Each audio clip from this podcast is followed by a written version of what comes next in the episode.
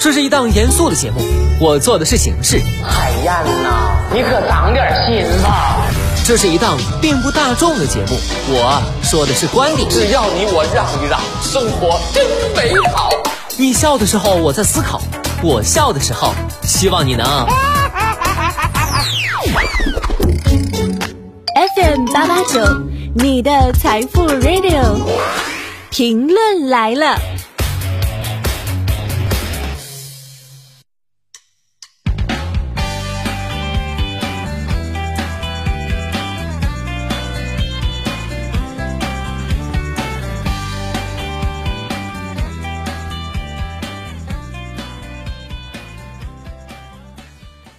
收音前的你还好吗？欢迎收听评论来了，我是海鹏。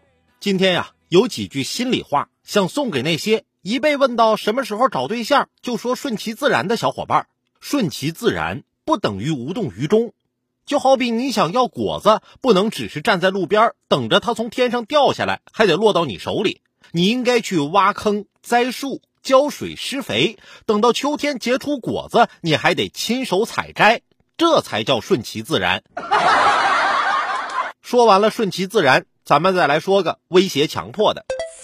2月6号，一网友称参加广西一旅行团时被强制购物，不达消费标准不给房卡的视频引发关注。陈先生称，该旅行团团费为398元，大部分游客年龄在70到80岁。报名时，工作人员虽然告知大家这是一个购物团，但并未提到有最低消费标准。直到旅途第二天，导游才宣布每人必须消费满400元，否则不给房卡。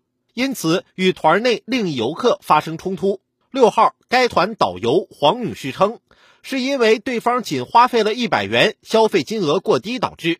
黄女士称，游客们所交团费甚至不足以承担酒店一晚的费用。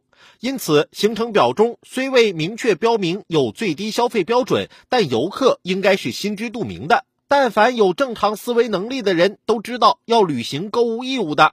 该团行程表显示，整个行程共7天6晚，游览线路包含3座城市、10余个购物点。黄女士称，此事桂林市旅游局已介入，事件正在处理中。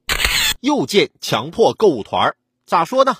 羊毛出在羊身上，旅行社终归是要赚钱的，没有收上来的团费必然要从其他地方找补。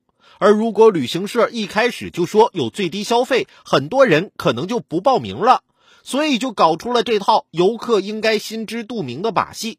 作为游客要清楚，旅行社所谓的自愿购物的潜台词是买什么都可以自愿选择，但必须把团费差价补回来。